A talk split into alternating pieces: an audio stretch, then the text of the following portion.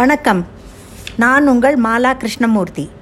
இன்றைய தலைப்பு காரணமும் அதன் விளைவுகளும் காஸ் அண்ட் எஃபெக்ட் காரணம் காரியம் காரண காரியம் இல்லாமல் எதுவுமே நடக்காதுங்க. ஒரு சிறு கதை. தாத்தா ஊரிலிருந்து வந்த தன் பேரனிடம் ஆசையாக மரத்திலிருந்து இரண்டு மாம்பழங்கள் கொடுத்து சாப்பிடச் சொன்னார். தாத்தா பழம் மிகவும் ருச்சியாக உள்ளது. எனக்கு தினமும் வேண்டும் என்றான் பேரன். பழத்தை தின்றுவிட்டு கொட்டையை குப்பையில் குப்பையில் போடப் போனான் தாத்தா அவனை தடுத்து நிறுத்தி தங்கமே மாம்பழ கொட்டையை பழம் மீன்ற அந்த மரத்தின் பக்கத்தில் குழி தோண்டி நடு என்றார். ஏன் தாத்தா என்ன காரணம்? நமக்குத்தான் பெரிய மரமும் வருடா வருடம் பழமும் கிடைக்கிறதே என்றான். தாத்தா சொன்னார் இந்த மரம் என் தாத்தா நட்டது. பக்கத்தில் வளர்ந்து வரும் மரம் உன் அப்பா நட்டது.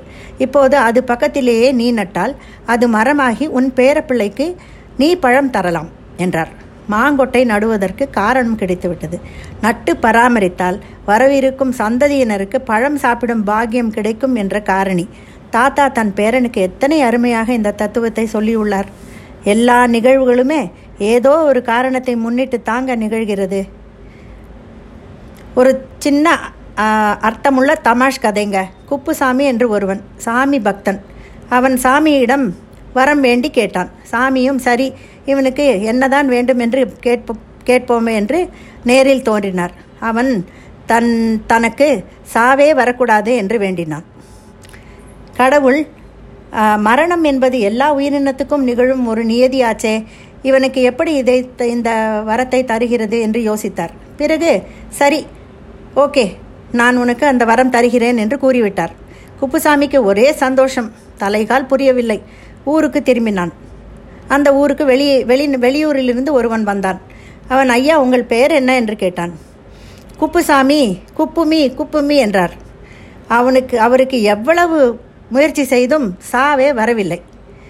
பின்னாலிருந்து கடவுள் சிரித்தார். உன்னை படத்த படைத்த எனக்கே நீ இப்படி சொல்கிறாயா?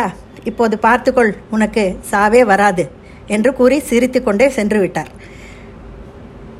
லூயிஸ் பிரெயில் என்பவர் கண் பார்வையற்றவர். அவர்கள் படிப்பதற்கு அவர்கள் படிப்பதற்காக உருவாக்கியது பிரெயில் என்ற ஒரு லாங்குவேஜ் எத்தனையோ பேர் அதை உபயோகப்படுத்தி பெரிய படிப்புகள் படித்துள்ளார்கள்.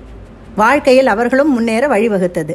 ஃப்ளாரன்ஸ் நைட்டிங்கேல் என்ற அம்மையார் சிறு வயதிலேயே சேவை செய்ய வேண்டும் என்ற மனப்பாங்கினால் அதிலேயே தன்னை அர்ப்பணித்து கொண்டார். மதர் தெரேசாவும் ஏழைகளுக்காக சேவை செய்ய தன் வாழ்நாளை அர்ப்பணித்து கொண்டார்கள்.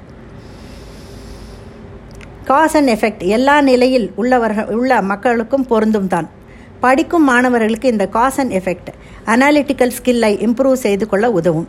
இதை இப்படி படித்தால் நன்றாக மார்க் வாங்கலாம். மதிப்பெண் நன்றாக வாங்கினால் கேம்பஸ் இன்டர்வியூவில் செலக்ட் செய்து வேலை கிடைக்கும் வாய்ப்பு உண்டு என்று எவ்வளவோ சொல்லிக்கொண்டே போகலாம். ஒன்றோடு ஒன்று தொடர்புடையது தாங்க. ஏன் எதற்கு எப்போது எப்படி எங்கே என்ற எல்லா கேள்விகளுக்கும் விடை இந்த காஸ் அண்ட் எஃபெக்ட் தான். ஒரு ஆக்சிடென்ட் வந்தால் அப்படி அது எப்படி நிகழ்ந்தது என்ன காரணம் என்று நமக்குள் கேள்விகள் தோன்றும். ஏன் என்ற கேள்வி அதை கேட்காமல் வாழ்க்கை இல்லை. காரணமே இல்லாமல் சில நிகழ்வுகளும் நடக்கிறது. அதற்கெல்லாம் காலமும் நேரமும் நம்முடைய பூர்வ ஜென்ம புண்ணியமும் தாங்க காரணம். இதற்கு இரண்டு உதாரணம் தரலாம். சமீபத்தில் என் உயிர் தோழியின் கணவர் லங் கேன்சரில் இறந்துவிட்டார்.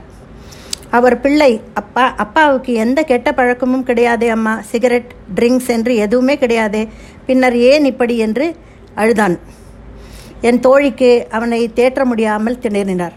இதை என்ன பூர்வ ஜென்ம கர்மா என்று சொல்வதா? புரியவில்லை. இரண்டாவது உதாரணம் சமீபத்தில் நடந்த ஆட்சி மாற்றத்தால் மக்கள் எல்லோரும் பீதியடைந்து உயிர் பயத்தில் நகர்ந்து கொண்டிருந்த வானூர்தியின் ரக்கையை பிடித்துக்கொண்டு சிலர் சென்றுள்ளார்கள். காரணம் உயிர் பயம். அதே உயிர் விமானம் மேலே சென்றதும் கீழே விழுந்து மடிந்து விட்டது. இந்த வீடியோவை பார்த்து நான் நாள் முழுவதும் எனக்குள் ஒரே வருத்தம். மனித வர்க்கம் எதை நோக்கி செல்கிறது? மனிதாபிமானம் என்ற சொல்லுக்கு என்ன அர்த்தம்? பசி என்று ஒருவன் சொன்னால் கையில் உள்ளதை கொடுத்து விடுவார் என் கணவர்.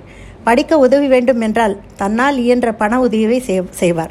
ஏனென்றால் காரணம் இளமையில் இந்த வழிகளை அவர் தாங்கிக் கொண்டிருந்திருக்கிறார். உயர்ந்த இடத்தில் இருக்கும் போது உலகம் முன்னை மதிக்கும். நிலைமை கொஞ்சம் இறங்கி வந்தால் நிழலும் கூட மிதிக்கும் என்பது கவிஞர் கண்ணதாசனின் பாடல் வரிகள். காஸ் எதுவாக இருந்தாலும் நம்முடைய position attitude qualification knowledge level age இவையெல்லாம் தான் அந்த எஃபெக்டை தீர்மானிக்கின்றன. நாம் நம் மனதை பாசிட்டிவ் எண்ணங்களோடு உறுதியாக வைத்துக்கொண்டால் உயர்ந்த இடத்திலேயே இருப்போம்.